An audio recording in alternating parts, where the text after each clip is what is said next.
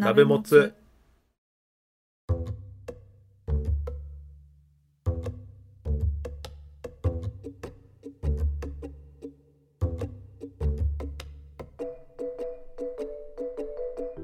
同じ鍋のもつを食うのお時間です関谷でございますズミンでございます。よお願いしますろしくお願いします。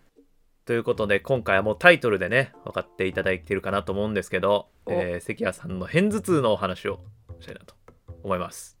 よ、偏頭痛。よ、あーあのドライヘッドスパと、はい、えー頭痛外来っていうね頭痛専門の病院に行ったのと、はい、えー成り行きで MRI まで取っちゃったっていう話ね。成り行きで。こう体験レポ的にね、えーしたいなと思うんですけど。はい。あもう俺別に片頭痛の話聞きたくないねんけどっていう人たちがまあいっぱいいるかなと思うんですけどちょっとこれはぜぜひね人事だと思わずに聞いてほしいんですよそうですね。ちなみにズミタソさんは頭痛持ちですか？いえ、全くないです。あ素晴らしい全くないのねえー、いい人生ですねありがとうございます。あのーでもね僕お医者さんに言われたんですよはい。あのー診断みたいなのが下ったんですけど、えーちゃんとはい。あなたは日本人の人口の8%が発症する片頭痛と診断しますってちゃんと言われたんですよ。8%しかおらへんの？いやズミさん8%は多いですよ。え多いんすか？日本人の人口って今1億2000万人ぐらい大体。それの8%って1000万人なんですよ。あ、結構いるんか。でしょ？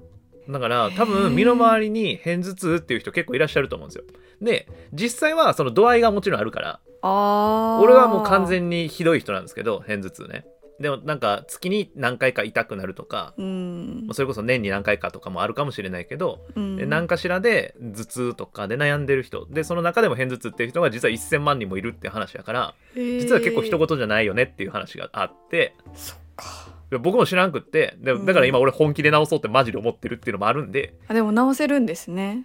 いやこれもねいろいろあるのよあ、えー。で関谷さんなんでこんな熱入ってるかっていうとうん。実はすごい頭痛に悩まされてきてるのね存じてます。ねあの僕が片頭痛とか、まあ、なんか頭痛でやばいってなんかちゃんと認識しだしたのは実は8年ぐらい前からなんですよずっと頭痛と付き合ってきてるのねはい。あとはなんかこれは一般論なんですけどだ僕も頭痛で仕事休んだりするんですよ。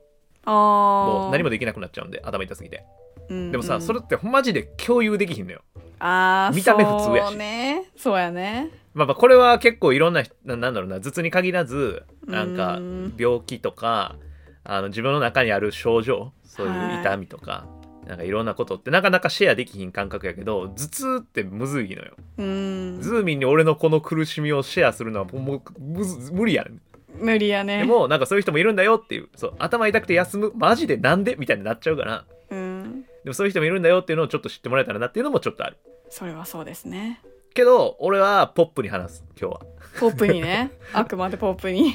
そうそうそう。なんか楽しく知ってほしいなっていうのもちょっとあるね。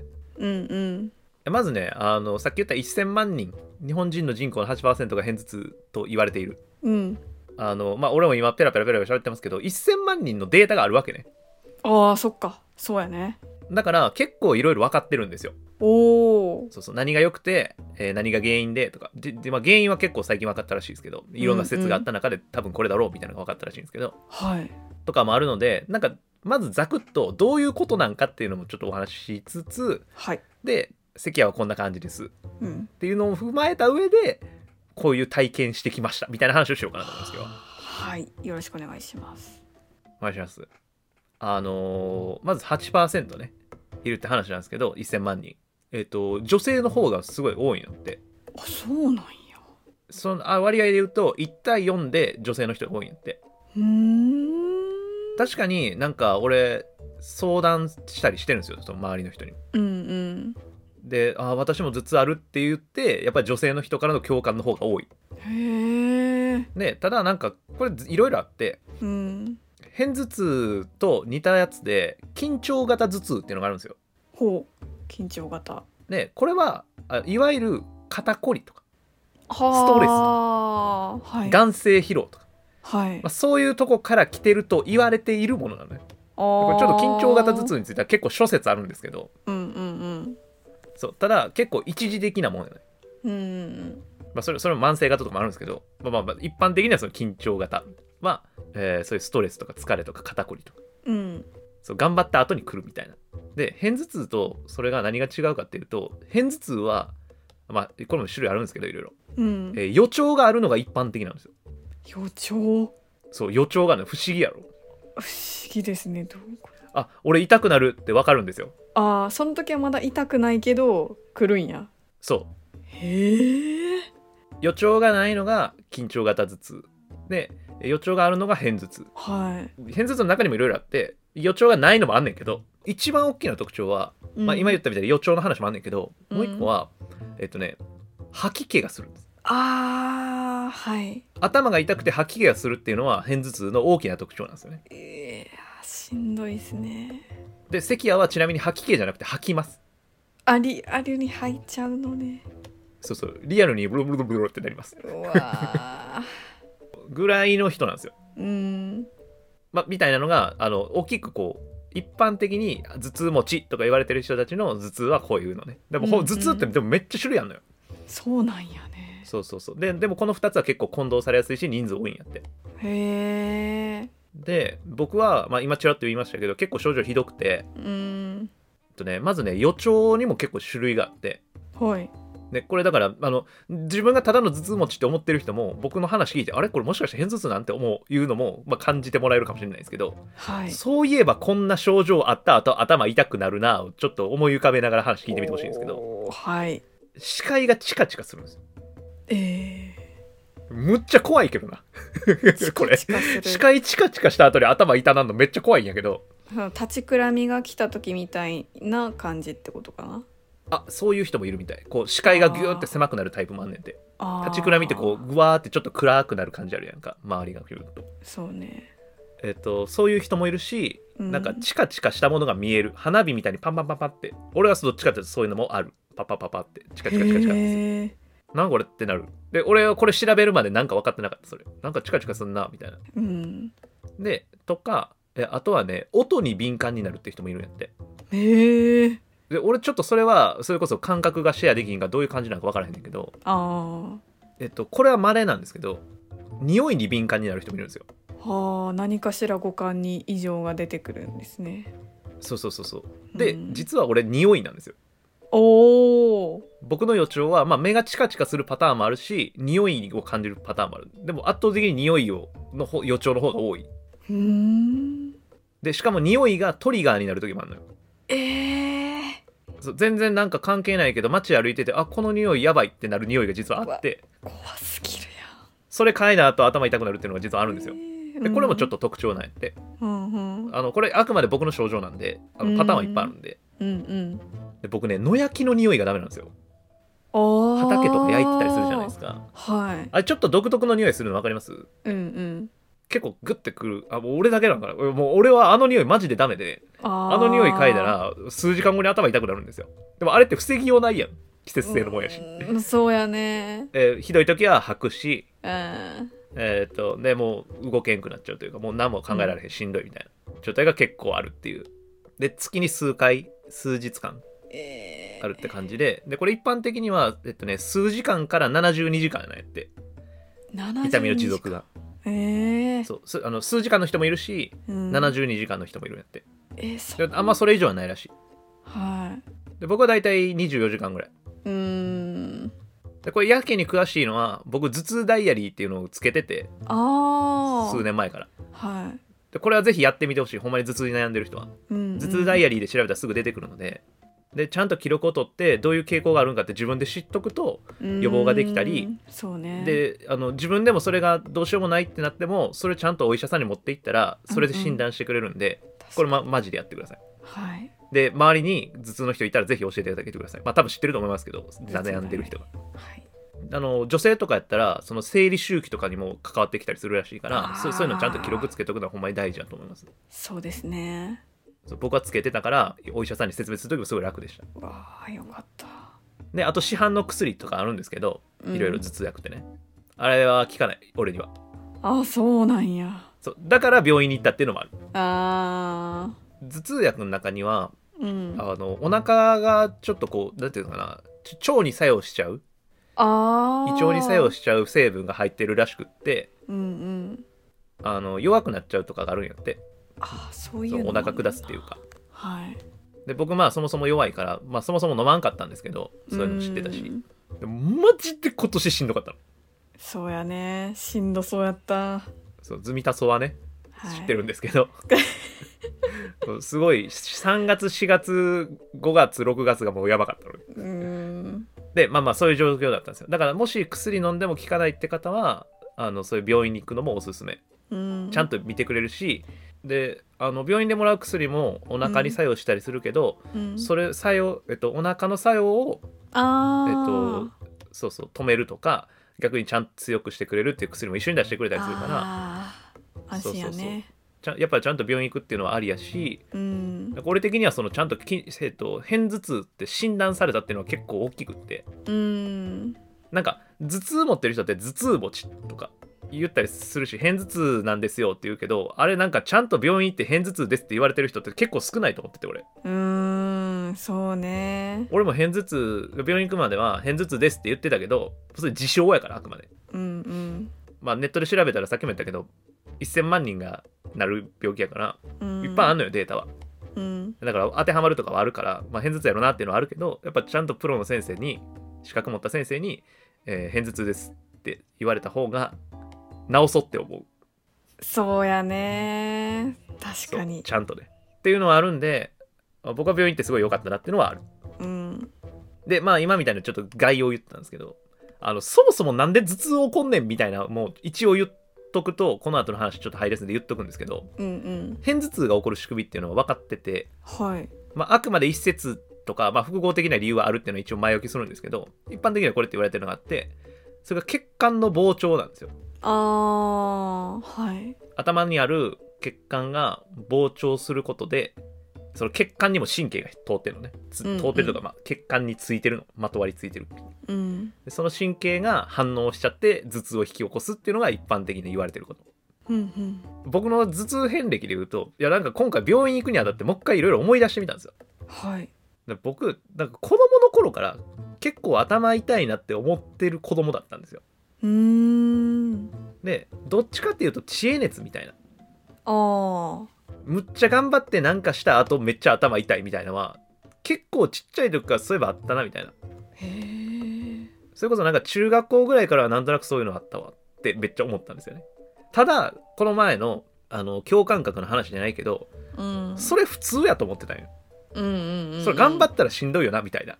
うん全然中学校とか高校とか気にしてなかったんですけどちょっと大学に入って雰囲気が変わってきたんですよねその頭痛いの。ほう。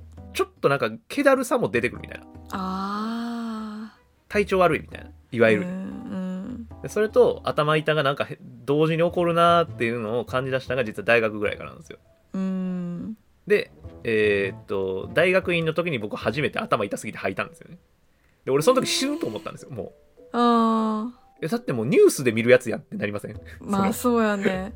別に酔っ払ってるわけでもなくただ頭が痛いだけなのに吐いてしまうことなんてあるんやって。なりますよね。なりますね。それこそ脳梗塞とかはいはい。血管詰まってみたいなの聞くじゃないですか。うん。うわマジこれ？って思ったんですよ。うん。来た俺死ぬって思ってでもうまあ大丈夫じゃないですかそのちょっとしたら。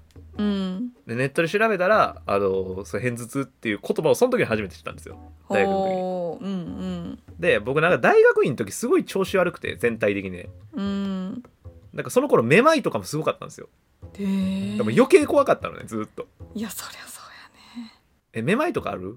めまいはない。健康やなやっぱり 健康ですね。健康体ですねはい。いやめまいとかもあってめまいもさなんか冬冬型やったかな？不動型やったかな？ちょっと忘れましたけど名前。なんかこう視界がガタガタ揺れるんですよ。え？ガタガタガタガタガタガタって視界が揺れるパターンと すいませんね怖い話して。怖い、とあとはもうその椅子に座っててもうん。体が傾いてるように感じる。だからまあ三半規管の異常なんで。ああそうもうその時はもう動けないんですよ。でも僕なんか立っててとかはないんですけど、うん座ってて急にそれになることがちょこちょこあって。あでもそれになったらもうしばらく動けなくてもうぼーっとしてるだけなんですけど落ち着くまで、うんみたいな感じで僕大学院ぐらいからなんかやばいなって思ってたんですよ。うーん。片頭痛ってずっと思って過ごしてたのね。はい。今年の3月4月5月6月ですよ。うーん。もうむちゃくちゃ調子悪くて。いやなんかおかしかったもんな気温とかもいろいろ。まあこれ緊張型頭痛とも取れるかもしれないですけどすごい集中した後にうん。解放されたりとかすごい仕事頑張ってて数日頑張ってて解放された時とかにもさっき言ってた血管の収縮と拡大が起こるんでうん。緊張するってことはこう血行が悪くなったりとかうん。もう血管がギュッてなったりするんでそれから解放された時に血管がファッて膨らんだらもうそれで頭痛くなるみたいなのもあるのでなかなか難しいですね。その辺も。緊張と緩和みたいな話。ズーミンがもうポカン。いやマジで大変やで。ほんまなんかその自分は熱がある時とかそういう本当に体調がなんかガンって落ちる時ぐらいしか頭痛になったことがないからそれが常にはいはいはいはい。すぐそばにいると思うともうなんかほんま生活どころじゃないなっていう風に思いながら聞いてます。そうなんですよ。僕なんかまあ4月5月ぐらいが最悪だったんですけど、えー。まあ、その頃から僕ツイッター上で頭痛いみたいなうんうんうん。偏頭痛、シャープハッシュタグ偏頭痛ってつけて、しょっちゅうつぶやいてたんですけどあれもう俺死ぬんかもって思ったよ。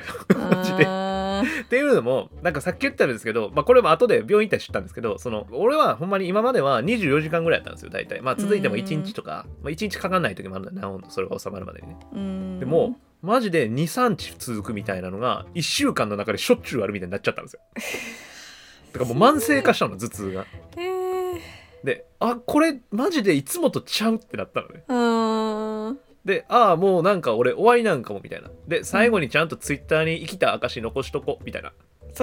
でもう偏頭痛で、うん。あ関谷さん頭痛でなんか病院に入院することになりましたとかなった時に、みんなが後でこれ遡ってあ関谷この頃から調子悪かったんやなとか、うん。なんか構ってほしいなと思って。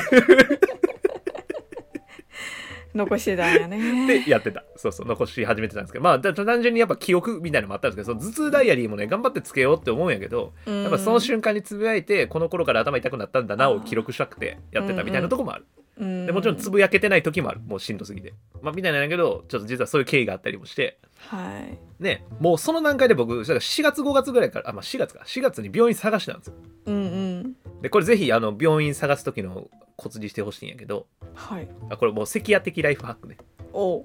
あのあ病院に限らずねまずねあの頭痛外来で調べたのようんうんうん。っていうのもあの内科とかでも見てくれるのよ一応さっき言ったみたいに脳の病気やからうん。内科とかでも見てもらえるんやけどマジで俺は本気で治さないとやばいって思ったからマジで専門のとこ行きたいなと思ったのねうん。そうね。頭痛外来って調べたら近所にないのよ、あ俺。山の中に住んでますからそうですよね。そうそうそうそう少なくとも同じ町にはなかったのねうん同じ。市というか、だから C レベルでなかったけどでも遠く行かなあかんなったんででもどうせ遠く行くんやったらみたいな話でうん。だから都会にはね結構あるんですよ頭痛外来多分お仕事帰りとかにパッて寄れるようなところに結構たくさんあるんですけどうん。調べてもらったら分かると思うんですけどなんかチャラいんですよチャラい。チャラい。なんかまあネットで調べるじゃないですかはい。で病院も今やっぱこう商売ですからえー。ホームページとかね綺麗かったりするじゃない、うん。そうですまあ、ね。なんかチャラいのよアーバンなとこにある頭痛外来はなんかチャラい感じがすごいしてはい。なんか信用ならんなって思っちゃったのねだこれは一個人の意見ですよはい。ちゃんとしたとこもあると思いますけどうん。で俺はもうむちゃくちゃ調べてでもう本気で治したいから、うん。でもう死ぬと思ってるからマジで俺はまあ。このまま入院やと思ってる。るからもう怯えてるからうんうん。だからチャラいとこはマジでさらっと問診書いてあってなんか10問とかまあもう下手しい10問ないぐらいのなんか簡単な診断ができますみたいなでうんあのあなたはこのこれの可能性があるのでぜひ本院へなんちゃらお足をお運びくださいみたいになんのよはい。チャラいじゃないですかうん。そうやね。で俺は見つけたのは 俺が見つけたのはネット上で50問問診してくれる。全然ホームページかっこよくないとこ これマジで俺関谷的ライフハックなんですけどはい。とにかく俺ホームページにこだわってないとこ結構信用しててそうやね。この間の共感覚の時も言ってましたね。まあネットで調べれる時代じゃないですかその時代に全然ネットにちゃんと情報を載せてなかったり、うん。あのまあ、これ病院の話で言うと患者に寄り添ってないぐらいやたら専門的なこと書いてあるとか。その分かりやすさとか追求してない、いうん。わゆる商業主義とか資本主義に乗っかってない、うん。マジで俺はちゃんと見るぜみたいな心意気を感じるところを俺は選びたいのね。うんうん。でそういうとこは大体ホームページにとかにこだわりがないのよ。うんお金かけたら綺麗になるけどお金かけてないのよそこに。でむしろうん。広告費にお金かけてないっていう捉え方ができるけど、うん。とと思うんやけどそういうことって。それって他のところに逆にお金回せるわけじゃないですか。そうですね。例えばもしかしたらすごい機材が置いてあるかもしれんしうん。人件費をちゃんと取ってあちゃんと払ってすごいいいお医者さんがいたり看護師さんとかもすごいいいケアがしてくれたりとかなんかどっちかっていうとそっちにお金かけてほしいし俺は。うんうん。って思って調べたところはそういう感じのところやったのねだから片道2時間かけて行きました。2時間？山降りて。い遠いな。やもうでももう本気で直したいから俺はでも。はあ。あこれ全然関係ない話しますけどあの僕あの旅旅行行く時に必ず集落街並みウォーカーっていう日本中の古い街並みを集めたサイトがあるんですけどへえ。あのむちゃくちゃダサいんで よかったら見たまあ貼っとくから概要欄にリンク。変はい頭痛の話してるけど集落街並みウォーカー貼っとくわなんかに虹色の。あー今なんかすぐ出てくるな。昔のホームページのままずっと更新続けてんのよ。でもそこの情報すごい信頼してる俺は。うわ必ず見る。必ずそこどっか行くって決めても必ずそこ見て、ーあのうん。近所にそういうとこないかなって調べてから行くようにする。ぐらい俺はホームページの作りになるそこで判断をしてるところがあって、うん。まあ、今回もそうしたのねあの、まあ、そもそもでも病院行こうって思ったのは結構皆さんのツイートやら、あー。あの個人的に結構連絡もいただいたりもして、うん。あのそういうのが結構後押しになってるんであの本当にありがとうございましたそれは。ありがとでその話を今からしますね。はい。でまあいろいろあったんですよ。例えばアロマがいいですよとかそう香りあでスッキリする場合もありますよとか。はい。なんちゃらオイルがいいですよとか、まあ病院行ったらいいですよとかあとは自律神経がどうかもしれないからみたいなとかでその中の一つにあのヘッドスパがいいですよっていうのがあったんですよ。うんうんうん。で俺全部試そう思ったんですよ。とにかくおおいろいろ。でまあすぐできるものもあるしできないものもあるけどヘッドスパはすぐできそうやなと思ってあ行ってみようって思って行くことにしたのね。はい。ヘッドスパって行ったことありますか？つみさん。いやないです。あないですか？はい。まあヘッドスパにもいろいろ種類があるみたいでうんうんうん。僕行ったのはドライヘッドスパっていう水を使わないタイプのやつなんですよ。へえなんかヘッドスパってさこうすごいこうきめの細かい水が出ますこのノズルからはみたいな、とか。ですごいこう何？あのシャンプーとかコンディショナーうんうんでめちゃめちゃこだわってこう、うんうん。マッサージしますみたいなイメージやったんよ俺もめっちゃ。はいはい。でもドライヘッドスパはそういう水を使わないタイプのほんまにマッサージに近いものらしくて。へえでまあ行くけど初体験じゃないですか完全に。ですね。でもホットペーパービューティーをお使ったんですか？ホホットペーパービューティーって言い慣れてないから 使い慣れてもないしまだカミカミですけど。あのここでは逆になんかもう分からへんからもう単純に評価で評価高いということなんでうんうん。もう分からなさすぎてね。そそれなりにあの評価があってでかつちょっと距離的にも行けそうなとこに行くんですよ。うん。でまあ山降りてガタンゴトン電車揺られてはい。いやなんかもういやないのよ。も う山の山の町にはないのよ、そうでしょうドライヘッドスねパとか。がはい。そう。アーバンなとこまで行かないといけなくて。アーバンだね。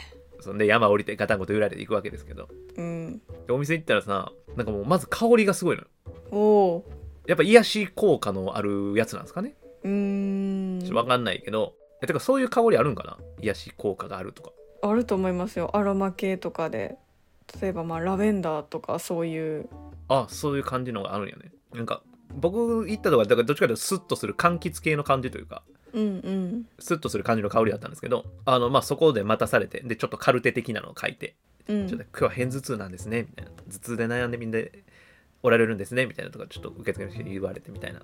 うん。であの受付してで担当の人来て「今日はよろしくお願いします」みたいなんで「あの〇〇担当の〇〇です」みたいうん。なで案内してもらうんですけどはい。なんかそのロビーみたいなところでこう座って待っててくださいみたいな感じだったんですけどうん。その施術室っていうのなんですか？いわゆるこうマッサージするとこ。うん。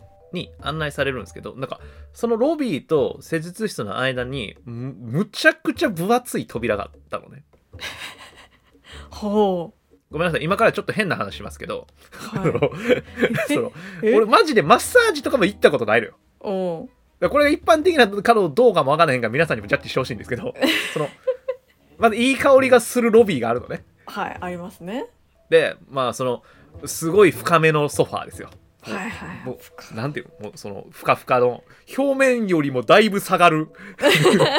そう表面に見えてるよりもだいぶなんか座ったらブーってこう深さがある、はい。そういうソファーよ。もうだからもう本当にリラクゼーションのうん。こう演出があるのよ。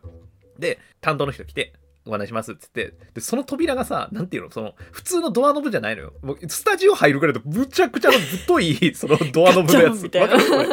そうそうそうそうそう。ガチャンってこうやるやつ。なるやつ。でガチャンって開けて入るやんか。でまあ実際に扉も分厚いんやけど、うん。中むちゃくちゃ真っ暗なんよ。え？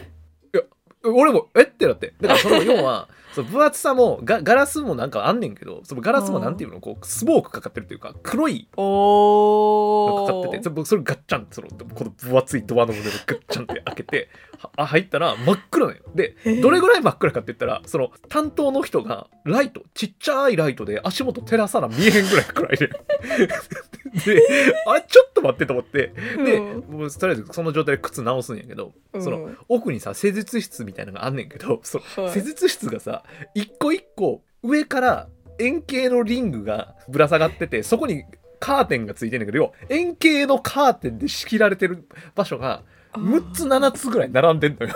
へえで真っ暗真っ暗なんやけどそのカーテン自体が白いからそれはなんとなく見えるでもう一個なんでそのカーテンがちゃんと見えるかっていうとそのリングに LED かなんかが仕込んであって円形に光ってんのよ。で、その円形のリンクと円形のカーテンが仕切られた場所が6つぐらい並んでんのよ。で、なんか、あれ？ちょっと待ってと思って俺。大丈夫？そのあれ？店なんか、ちょっと思ってたマッサージじゃない可能性があるな、これみたいな。それ大丈夫？これ言って大丈夫？偏頭痛の話なんですけど。いや、これちゃんとしたとこないね。ちゃんとしたとこなんやけど、その、まあ、とにかくその演出がすごいのよ。うんあでも全然また、だからその、施術室の中入って、そのと分厚い扉入った中もすごいいい匂いするし、暗いから、えっと、施術してくれる人もなんかこうなんていうの？あの普通の順手でライト持ってるんじゃなくてあの海外の警察が持つこういうその ライトの持ち方。逆手で持ってるやつ。あれであれで殴って攻撃できるようにあの持つやつ。そうそうそう。まあ実際足元照らしてるからさあれなんやけど。でもね ライトに照らされてでその施術室入んねんけどそのカーテンの中はさもうむちゃくちゃふかふかのベッド。リクナイニング。へー。ベベッドっていうかな、まあ、リクナイニングのマッサージチェアみたいなでっかいやつ。うんうん。でもむちゃくちゃふかふか。うわー座ってみて。だから頭のマッサージやからさ、メガネ取りますねっつって、メガネ取られたらもう何も見えへんのよ、マジ真っ暗で。で、ここ座ってくださいって言って座って。うん そういやもう、いやもうそれズームに違うのよ。ちょちゃんとしたとこなんよ、これ。で、その座るんやけど、はいで、こうリクライニングされるやんか。うんだから、その、リクライニングされたら、この上にこうリングが見えてんのよ。おさっき言ってた。こうカーテンの中やから。はいその施術室の人と俺だけの二人きりの空間にこう円形のリングの中にいるわけね。だからその円形のリングのさ LED はなんかあ青白い感じ青っぽいのよ。おなんかそれ微妙に色変わんのよ。なんかそのグラデーションで違うんやね違うんやけど違うんやけどな何とは言わへんけどそういう感じには見えるのよ。えーその微妙に色変わってでもなんかそれが別にそのなんかリラクゼーションのやつなんようーん。あのふかふかのそのリクライニングのチェアでブンブーンって下がってもうすごい足もすごいもうほぼ水平になるぐらいに上がるのよちゃんと。でなんかむちゃくちゃ柔らかいクッション。ビーズクッションじゃない。何中身入ってるかわからんふにゃふにゃのクッションとかもら もらって。これお腹にあの持ってってもらってもいいし背中に入れてもらってもいいですよみたいなのもらってあじゃあお腹に置いときますとか言ってお腹に置いといたんやけど。はい。マッサージしてもらうんやけどなんか一回こう試しに頭こうも揉んでもらうんやけどうんなんかどれぐらいがいいですか？みたいな。おでもおその日も頭痛かったんやけど俺。あうん。もうその効かんくってそのえむっちゃ強くしてもらったよ最終的に。ー、ゴリゴリに。どれぐらいがいいですか？みたいな。もうちょっと強めでいいですか？みたいな。これぐらいですか、はいい、やもうちょっと強めでみたいな。むちゃくちゃ強くしてもらったんやけど。でもでもえっとこれさ60分コースやったんやけどいや結構ちゃんとマッサージしてもらったんやけど俺40分寝てた。おおすごいめっちゃ気持ちよかった。マジで。まあそのー。ほんまに暗いっていうのもあるしだからそう結局暗いのもライトもうん。全部演出なんよ、まあ匂いもそうやけど。あそうそう。変な感じで伝わってると思うけど皆さんーには、えー、そうですよね。でも実際まあパッと見そうやったんやけどうん。でマジであの癒し効果がすごくて60分中マジで40分ぐらい寝てたと。まあその時間もはっきり覚えてないけどそれぐらい寝てたと、うんうんで最初はちょっと俺もさマジでなんかあどうしようと思ったよ正直。そのどうしようって。ってなったんやけど。いやまだ分からへんもん。だってそれ初めてやし、まあ分からへんから、ね。間違って予約しちゃったかなって。緊張してたけど、うん。そのやっやってもらううちにはすごいこうほぐれてきてもうほんまに寝ちゃって、うんうんうん寝落い、ちして、うんで終わりましたよみたいな言われてあありがとうございますみたいなでもありがとうございます。もうむっちゃ気持ちいいからなんかボーっとしてんのよもう。あー。まあ寝起きっていうのもあるけどふわーっとしてみたいなもう本当にいいいいよ。えちょっと気になりますね。でそこはなんかどっちかっていうとこうの脳の疲れを取るみたいなところだったんだけどだからそういう睡眠もうんうん、なんかこう誘導するような演出をしてるみたいなお店だったんやけど、うん。でさ終わった後、まあ実際は50分ぐらいであとはその説明とかうんあんだけど、で終わった後にカウンセリングみたいなんでどうでしたかとかいろいろお話聞いてくれるみたいな時間があって、まあ、その何半覚醒状態っていうのもあるんだけど。あはいはい。ちょっとこう休まし休んでませてもらえるブースみたいなのにも案内してもらえるんで終わった後そのカーテン抜けて。へえ、で、えっとまあ、基本的にやっぱ女性が多いみたいで来る人、うん、あちなみにその今僕の話聞いてドライヘッドスパ行こうかなグヘってなってる男の人いたら、まあ、あの男性禁止のとこいっぱいあるんでちゃんと考えてくださいねそういうのは。僕はマジで悩んでたから行ったから。ええ変な感じで伝わってると思うけど、えでま、マジででもちゃんとしたとこね。ちゃんとしたうとこね、ん。だからそこ入ったら、まあ、鏡とかあってそのメイク用のティッシュ置いてあるとかライトちゃんとしていっぱいついてるとかもあったり。だから頭マッサージするからさ髪型崩れたりとかメイクうんうん。崩れたりとかもするからそういうメイク室っていうのかな。うん。とかもあってそこであの施術してくれた人にこういろいろカウンセリングしてもらえるみたいな。へえとかやったんやけど、そうちゃんとちょっとコーヒーももらったそこで、おお優しい。ほんまにちゃんとしたとこね。うん。なんですけどでまあいろいろ聞いてたらもうもう関谷さんはもうデコルテまで凝ってるって言われて。デコルテ？そうデコルテあたりもマッサージしてもらってたらしいんやけどもう俺その頃で多分出てたんやあそうけどなんや。え頭だけじゃなくてそこまで。そうそう肩とかもやってるもらってるとこに多分デコルテとかも入ってたみたいなんやけどもう俺は寝てて分かってなかったんやけど、うん。そんなですか？みたいなで頭痛ひどいんですか？とかお話も聞いてくれんねんけど。うん。でまあもう本当に片頭痛ひどくてみたいなんでさっきの症状とか言ったんやんか。うんうんもう吐いちゃうとかでもうここは最近はもう23日。で1日おき23日みたいなので頭痛くなりますみたいな。でもうなんか店員さん引いてて。うんそんなにってそれは病院に行った方がいいと思います。うんここじゃなくて。そう 最初頭からデコルテまでもう全体が硬くなっちゃっててもっとなんか、うん。あのお仕事大変なのかもしれないですけどみたいな感じでなんかすごい親身になって聞いてくれてた途中からもう俺の症状を聞いたらあもうあのうちじゃないですみたいな。手に負いますね。ここじゃないですあなたはみたいな。まず病院に行ってくだいさいみたいな。来てだからすごいほんまに来てもらったら嬉しいですけど多分関谷さんのはあの病院行ってちゃんと治す方がいいと思いますみたいな言われて。ああちゃんとしてます、ね、もちろんその脳をリラックスさせるとかっていうのにはドライヘッドスパ、まあ、うちはっていう感じやけどうん。そのお店はそういうのにはあの効果があるっていうのは言われてるけど多分そういうのじゃないんでうん。あでも実際凝ってるのは凝ってるからそれも原因の一つであるかもしれないけどちゃんと病院行って見てもらった方がいいと思いますよみたいなもうむちゃくちゃちゃんと言ってくれて。素晴らしい。そうですよね。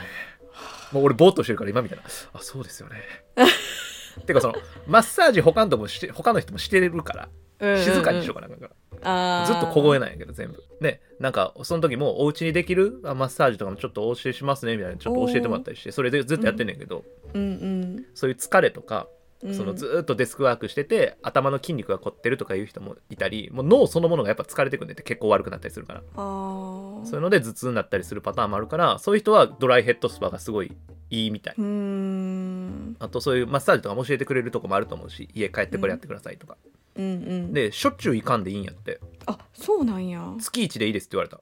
えー、そうなんか結構通ってそうなイメージあるやんあそうよね。もしかしたらだから普通のみ水使うようなヘッドスパはもしかしたらそうなのかもしれんけどあー。そっちは行ってないか分からへんけどうん。ドライヘッドスパはあんまり行き過ぎると逆にこう痛くなったりするパターンもあるからあ月1回とかでいいですって言われてでも余計ちゃんとしてるよまあ値段もそれなりにすんねんけど僕は初回やったんでまだ安かったですけどでも結構すんのよ、でもまあ60分ちゃんとやってもらえたり、ね、寝ちゃうしね、そういうタイプの人はいいかなと思った。そういう疲れとかなんとなく肩こりひどいとかそれで頭痛くなってんなっていう感覚がある人は一回ドライヘッドスパ試してみたらすごいいいと思いました。私もあの頭痛くないんですけど肩こりがひどいんでちょっと行ってみたいなって話聞いてていいかも思いましたうんで例えばそういうちゃんと相談乗ってくれるタイプのとこもあると思うし。うんうん。これマジでそうやなと思ったのはやっぱ脳を休めた方がいいみたいな。あ言われ1日5分でいいからもう何もせずにぼーっとしてくださいって言われた。あ確かにと思って。俺一生なんか考えてるから一生脳に負担かかってんやろなと思って、ーぼんやりしてなさそうやもんな。はいって思って。もうお姉さん優しかったしめっちゃ良かった。あよかった。またちょっと時間見つけてうんうん定期的に行こうかなと思って、もう単純にやっぱ凝ってるのは直したいし。あーそうね。じゃあほいで、まあ、みたいなのがあって、まあ、でもドライヘッドスパは片頭痛そのものに、まあ、効果あるパターンもあると思うけど少なくとも俺の症状までいってる人にはっていう話もあるから、うん。やっぱ病院かなってなってその病院のね、まあ、予約取ってたところにはいうん。次行くんですけど、すいませんめちゃくちゃ話長なってますけどまだまだ喋りますよ でまあ片道2時間かかるとこ行ったんですよ。えだまあ行ったらもうまず問診って言って50問解くのね。50も。もうそれそれで頭痛なりそうやったけど。ほんまや。ねまあでもやっぱなんかその傾向とか、まあ、その質問にやっぱ当てはまってくんのよいろいろ。あそうだからやっぱその問診を通して自分のことやっぱよくわかるから、まあ、やっぱそういうのもいいなとも思うしね、まあお医者さんとお話しするんやけど、ーうん。まあ50問も問診解いてるからさまあなんかほんまに質問自体は結構軽くて。うん。なんか改めて確認みたいな感じだったんやけどさっきみたいにこうもう1週間で、まあ、合計したら大体5日ぐらい頭痛かったよその頃は。あって言ったら、あ、もうそれは片頭痛ですみたいな。でも、もう俺やばいなと思ってたのは、だからそれでもう正直、あれだよね、だから仕事も午前中だけやっても午後はちょっとゆっくり仕事してるみたいな。完全に休むのはちょっと難しかったんやけど、でももう支障が出てたの。うんでも日常生活に支障が出始めてたから、やばいって思ったし、ただ1週間で5日頭痛かったらさ、あー1ヶ月やったら20日頭痛いのね。そうやね元気な日10日しかないの。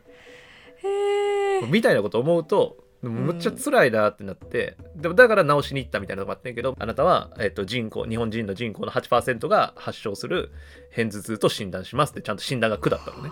はい。であのまあ薬これ出しますねみたいうんうん。な感じなんやけど俺俺実は病院2軒行ったんですけどこの後もう1軒のことも話すんですけど 1軒目のこの病院その問診を50個する病院の片頭痛とかに対するアプローチがいわゆるこう東洋医学的な感じああはい。あんまり薬とかうん。で治すんじゃなくて、生活習慣とかを整えることで治すとか。でその普通のこうなんかカタカナの薬錠剤とかじゃなくて漢方を処方しますみたいな。おすすめしてますみたいな。でまあ今回はあのそういう錠剤渡しますけどって言ってそっからなんかそのいろんな生活習慣に関する質問が始まったのね。その時になんかこの紙をもらったんですけど今それはい。手元にあるんですけど、あのこれよく食べます？みたいな聞かれたのねうんうんで、最初アルコールって言われたんですよ。お酒は飲みますか？みたいなの言われて。いや、もうお酒は全然飲まないです。みたいな。まあ、これマジなんですよ。僕、僕、あの事件以来、うん全部酒を断ってるんですけど。おーで、あと、チーズ食べますか？って言われて。あ、チーズアレルギーなんで食べないです。みたいな。で、チョコレートはよく食べますか？って言われて。はっってなって、俺、チョコレートむちゃくちゃ食うのよ。おーで、これどれぐらい食うかっていうと、毎日マジで食ってたのね。その、タバコ吸う人が口寂しくなったらタバコ吸うみたいなのあるじゃないですか。あそのレベルでチョコレート行ってたのよ。結構食うてますな。そうず常に家にチョコレートがあるみたいな人やったのね、うんでそれそれこそ俺それやりだしたんが大学生になってからなんですよ。大学の頃はマジで板チョコ1枚1日食べてたの。食べ過ぎじゃない？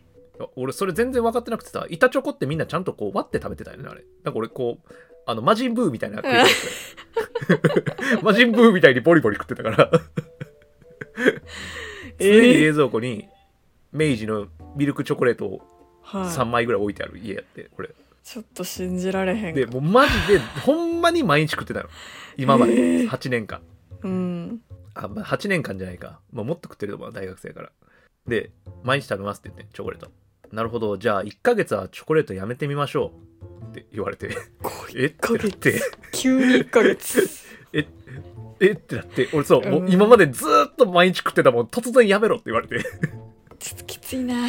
でマジで1週間はめっちゃきつかった。もうね。家にさストックあるしさ目に入んのよ。うん。でマジで禁断症状みたいになりそうになったけど。うん。でもチョコレートのに入ってる成分がさっき言った血管に作用しちゃって膨張する時があんねんて。あー。そう誘発する可能性がある食べ物。でチョコレートは結構有名らしくて。でさっき言ったアルコールチーズはダメなのとうんうん。あとはね書いてるので言うと、えーソーセージウインナー、えーアーモンドピーナッツとか、はあ。まあこの辺俺アレルギーが食べへんねんけど。うんうん。であとカレカレー。ー俺カレーもさズーミー知ってると思うけど俺スパイスカレーにめっちゃハマってる時期あってさ。あ 一生カレー食ってる時期あったんやけど。ー。あと柑橘系の果物。あ柑橘系の果物も。へえそうなんや。そうそう。起こりやすくなんねんて。ええあでもこれあさっき言っときますけど。さっき言っときますけどとか言って大体全部今遅れて言ってるけど。あの食べ過ぎが良くないって話ねこれ。であくまで誘発する可能性があるって話だから別に食っちゃダメって話じゃないんやけど、あー。少なくとも僕ぐらいの症状出てるやつは食わん方がいいらしいけど。うんうんうん。でも俺さ柑橘系の果物好きなんや。あそうなんや。なんかもうめちゃめちゃ急に慣れ慣れしく喋っちゃいました今。柑橘系の果物好きなんや。でもグレープフルーツジュースとか大好きなんよ。あーそっか。ジュース系もあかんねや。まあ100%やったらね。あーそっか。果汁100%のやつがあるやん。果汁100%が好きなんやけど俺。あその食べ過ぎで良くないものって書いてあるの？ーうん。えーっとあいいものも言おうか。あこれまんま読もうかな。ちょっとまんま読みますけど。はい。色鮮やかな緑黄色野菜、えー小型の青魚、えー海藻類。芋類。キノコ類をバランスよく摂取し、えーパン麺類。白米。甘いお菓子。ファーストフードなどは食べ過ぎないようにしてくださいって書いてあるよ。いや俺何食べんねんと思って俺。これ見てうん。俺がさ大好きなさここんな俺がさその食生活偏ってるけどさ、うん。そもそも好き嫌い多いしアレルギー多いからそれもあんねんけどまあまあそうね。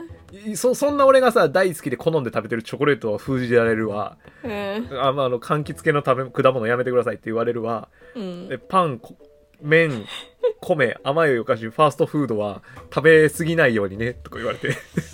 何を食べたらいいんやろな。俺俺な何食べたらいいの？とか思ってとかになってうん。まあ食事に関してはそういうこといろいろ言われたのね。まあでもまあ確かに確かに俺は地雷を踏み抜いてたなとは思った。めちゃめちゃ偏ってるし。で偏って食べてたもんが頭痛を引き起こすもののそういう成分がいっぱい含まれてるもんやったみたいでっていうのはねあって、まあ、だからすごい今節制してるんですけど痩せましたねだから。ああでもよかったじゃないですか。ちょっとすっきりしましたね。うん。あとまあこういう食べ物っていうのもあんねんけどうん。で僕運動しろとか言われるかなと思ってたよ正直。ああうんうん。それは一切言われなくて睡眠。あ睡眠のことでめっちゃ言われたんですよ。あはいはい。ねあのお兄さんお仕事何されてるんですか？みたいな。ちょっと説明難しいんですけどデザイン系のこととか建築系のことやってますみたいな。あじゃあ結構パソコン見るの？みたいな。あ、うんそうですね。パソコン見てる時間長いですみたいなえちゃんと寝れてますか？みたいな。いやちょっとあんまちゃんと寝れてないですよ。みたいな。言ったら、これ多分ねあんまネットでもない情報なんでぜひ聞いてほしいんですけどうんあの睡眠時間が短いとかうん夜行性だとかはえっとそれが一定のリズムだったら大丈夫らしくてうんあの良くないのは例えばまこれ僕なんですけど3時間寝る日3時間寝る日10時間寝る日おう。4時間寝る日うん。12時間寝る日とか言って不規則やとすぐ頭痛くなるらしいです睡眠の質とかもはい。もちろん関わってくるとは思うんやけど、うん。そういう一定の規則正しくない睡眠をとることがすごい脳に負担がかかるんやって。あそこまあ当たり前やけど考えたらね。考えたら当たり前の話なんですけど。へえただまあ僕ちょこちょこ言ってますけど、まあ、そもそもちょっと不眠が入ってるというか深く眠れない人なんですね、うん長時間寝れなくて変な時間に寝たりするしうん。最近だとえーっとねもう7時に寝て11時に起きてうん。そっから4時ぐらいまで起きて3時間寝て7時ぐらいに起きるみたいな。何言ってるか分からないですよね。今夜の話しましょう、うんまあなんかよく分からへん。でもなんかやっちゃったりするんですよ。でも僕はそれじゃないと寝れない人なのね、うん。でもやめてくださいって言われて やめてくださいと規言則正しいわれても。睡眠 規則正しい睡眠をとってって言われたしそのもらったプリントに、えーこれそのまま読みますけど、えー寝不足、えー寝すぎ、えーかっこ休日に普段より長く寝たり昼寝をしたりする、えーかっこ閉じにより頭痛が起こりやすくなります。平日も休日も同じように7時間半から8時間の睡眠をとりましょうって書いてある。俺マジで直しに行こうと思ったら7時間半から8時間寝なあがるらし。い それ難しいな。そう難しい難しいと思うんでいやでもそれを言われて難しいと思うんで実際はお仕事されてたりとかいろいろやることあると思うんででも不規則なのをなんとか直してくださいって言われてそれだけでだいぶ変わると思いますって言われた。でこれは結構あんまりネットでも出てない情報やしでも確かにそうやなとも思った。実際当てはまってたしね俺。あ睡眠の質ー規則正しく、えー毎日同じようにリズムで暮らすうんうん。でこれはなんかもしかしたら自律神経とかの話もあるみたい。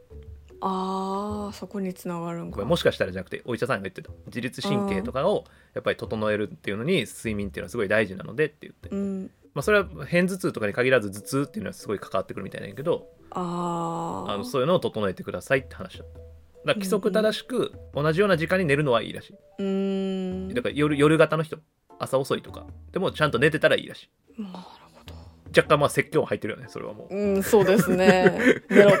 さっきからなんとか皆さん感じてるのまあそのアプローチが東洋医学的やからやっぱこう 体の中から治すというかみたいな話やからあのーもうズバリ聞きますみたいな感じで聞いたんやけどうん。あのーこうやって治りますかって聞いたのよだから明言はされんかった。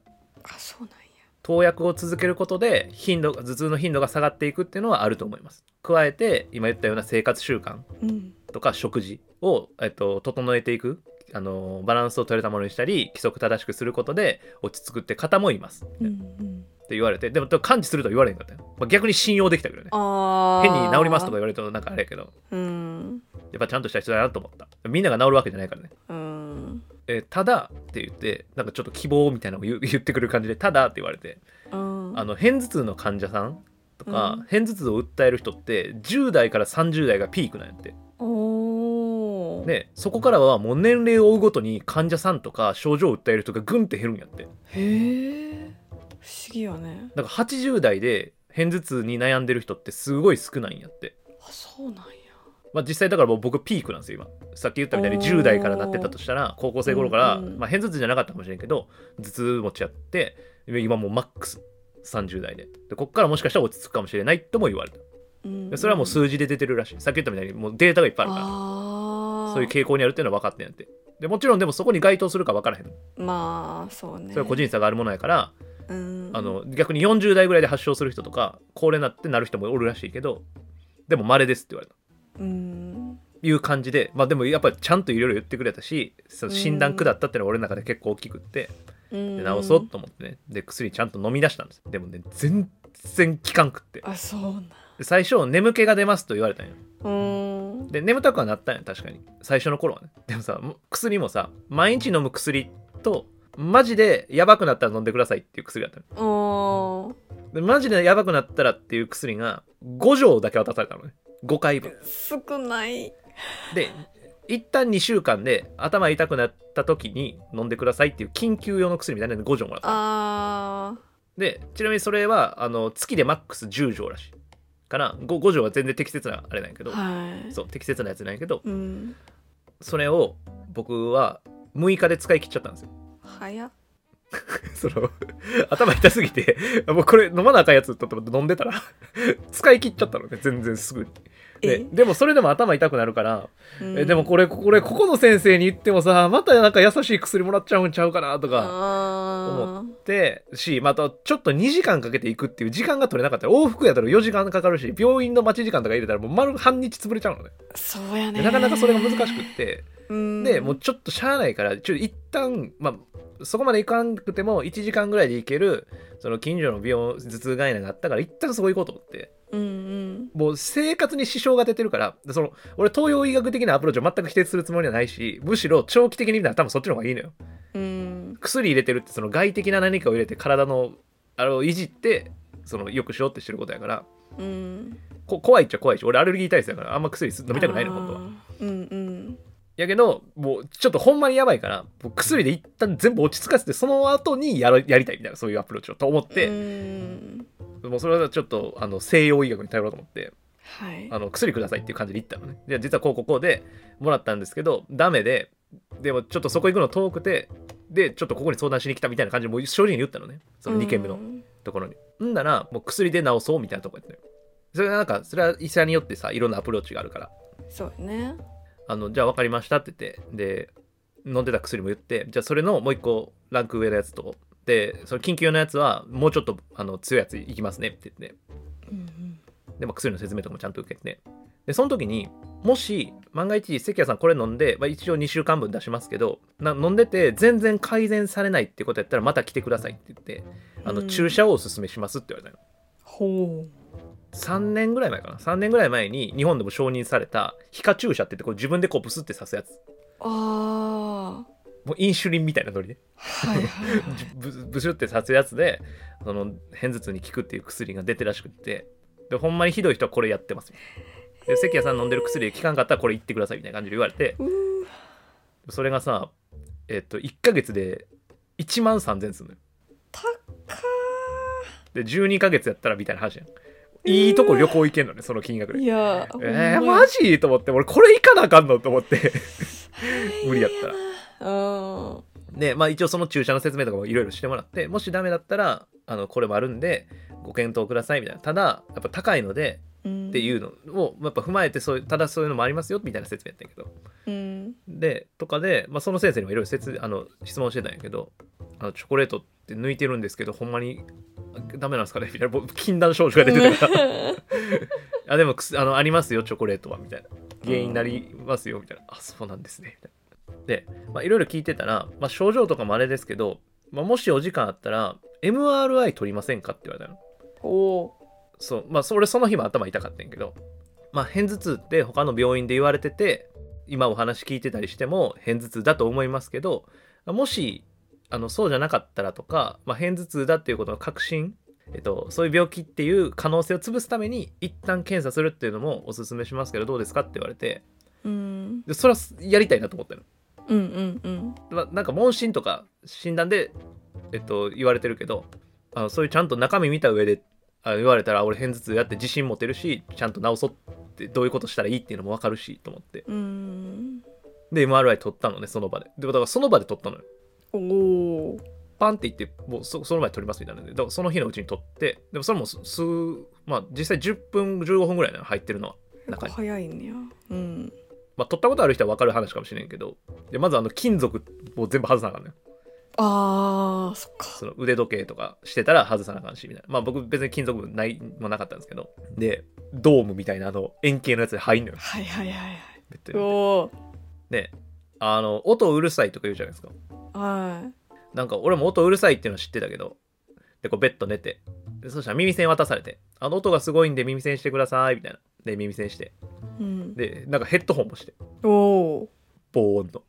結構げんがん厳重なのうん。ねウィーンって言ってこう中入っていくのね。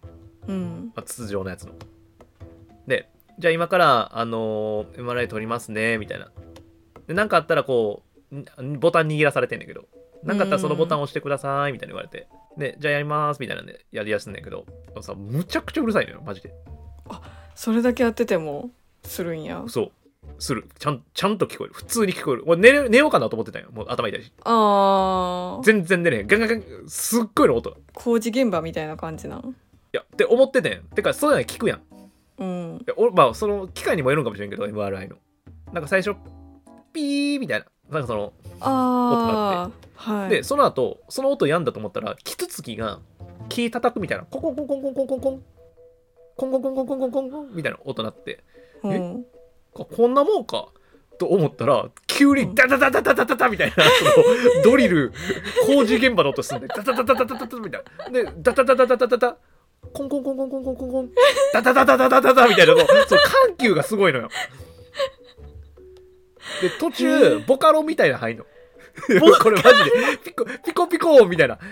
マジでピコピコピコピコピコピコピコみたいなピピピピピピコピコピコピコピピピピピピコピココンコンコンコンコンガガガガガガガガみたいなもうなんかもうマジでこんなマジでこんなんやねへへえいやもうあれであれ全部サンプリングして MRIEDM みたいな作ってほしいもん、聞いてみてでもすごくていやでも面白かった、で B もうすんごい音と思ってでまあうん。10分15分ぐらいね。で終わりましたっつって。うん。でまあ結局 MRI のレントゲンみたいなの見てこう脳が輪切りになってるもうブワーンって動くやつねあの。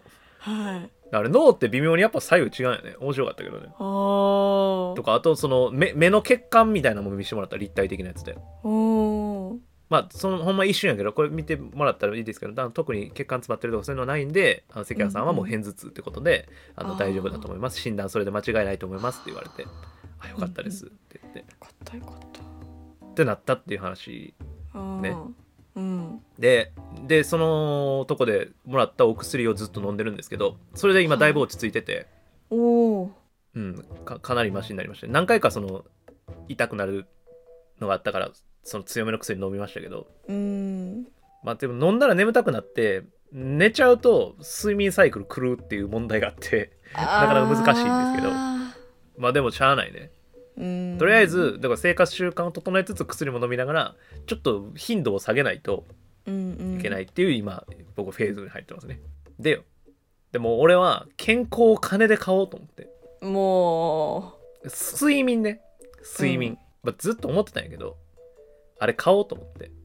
ちょっと前あのアマゾンのねプライムデーが。うあありましあたね。ったじゃないですか、うん。であれでねアップルウォッチを導入したんですよ私。おお。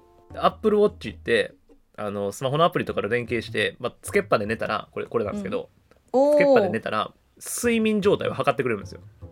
へえそんなんできるんや。そうそうそうそう。で睡眠の質とかをね全部測ってくれるんですけどおお。あの俺昨日の睡眠のさ記録そのまま読むんやけど。あだからこれぜひね取り入れてほしいから言ってんねんけど。